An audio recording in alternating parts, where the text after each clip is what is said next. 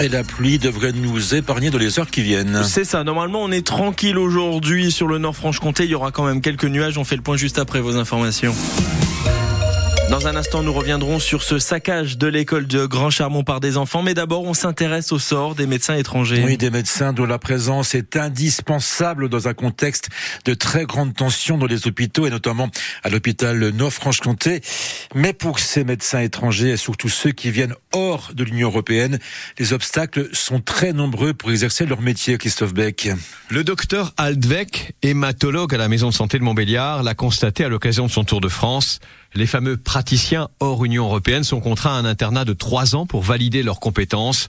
Nombreux sont ceux qui se découragent. Ils finissent par repartir dans leur euh, pays d'origine car euh, je pense que les conditions c'est très difficile quand même. Alors qu'ils sont indispensables aujourd'hui. C'est grâce à eux qu'on fait tourner les hôpitaux publics en France. Le docteur Advek d'origine palestinienne estime qu'il faudrait faciliter cette certification. Donc, parmi ces choses à faire, c'est euh, fluidifier le parcours euh, pour euh, qualifier les médecins étrangers en France. Concernant les médecins originaires de l'Union européenne, les formalités sont plus aisées mais il y a la concurrence de plusieurs pays européens.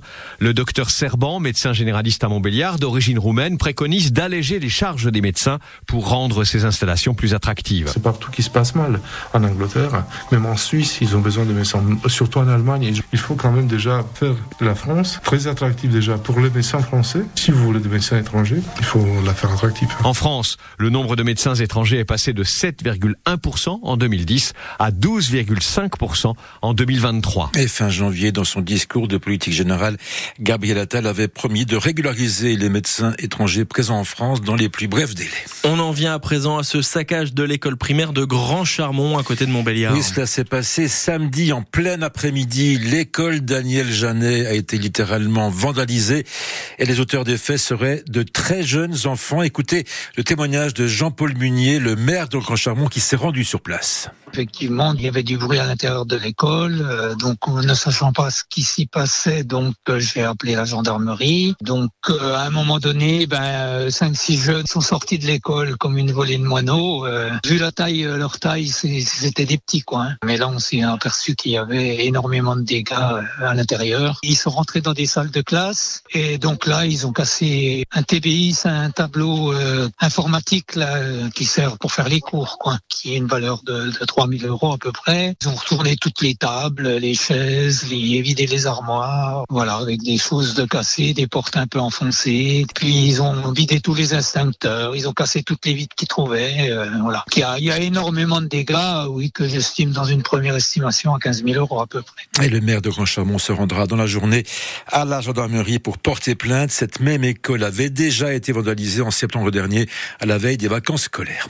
À Belfort, deux jeunes hommes ont été interpellés en flagrant délit par une patrouille de police samedi soir. Ils étaient en train de tenter de faire passer de la drogue à un détenu de la maison d'arrêt depuis la rue grâce à la technique du yo-yo. L'un d'eux, âgé de 20 ans, sera jugé aujourd'hui dans le cadre de la procédure de plaidé coupable.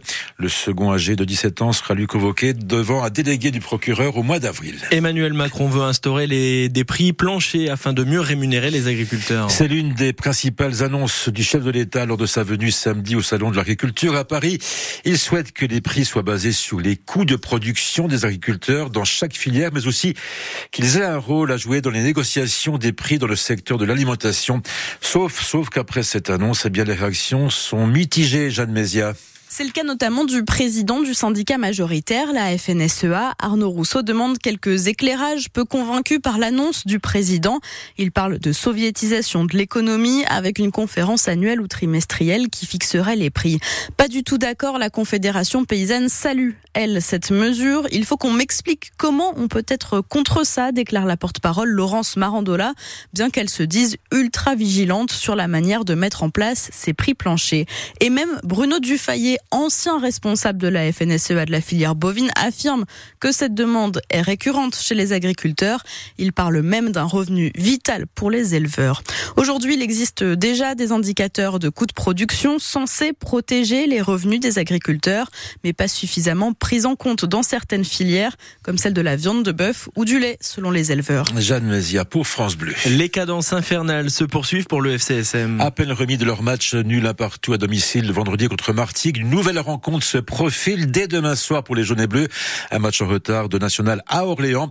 L'occasion pour euh, Sochaux de reprendre euh, sa marche en avant puisque Sochaux a désormais 11 points de retard sur le deuxième Niort. Pour la montée en Ligue 2, les choses se compliquent un peu, mais Oswald Tonchaud n'a pas forcément les yeux rivés sur le classement. Il veut avant tout garder un état d'esprit offensif pour les prochaines rencontres. Vous savez, les, les, points, je les regarde même pas. Ce qui m'intéresse, c'est la réaction de l'équipe, c'est euh, la capacité de l'équipe à rester ambitieuse. Et euh, être ambitieuse, c'est toujours préparer le match qui vient pour le gagner. On n'a pas une équipe à devoir faire des calculs parce que quand on commence à calculer, euh, eh ben on n'est pas bon. On doit, on a une équipe à jouer les matchs avec appétit, à jouer les matchs avec fraîcheur, avec plaisir.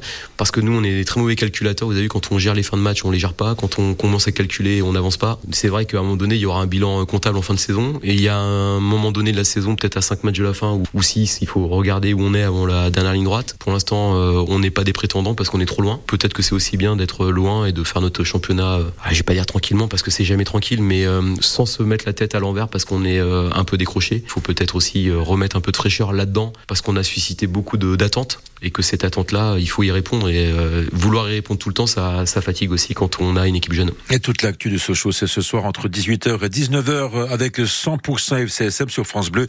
Hervé Blanchard recevra entre autres l'ancien attaquant Pierre-Alain et l'ancien joueur et entraîneur jaune et bleu Eric Elie, les deux hommes qui sont désormais respectivement directeurs et responsables pédagogiques du centre de formation du FC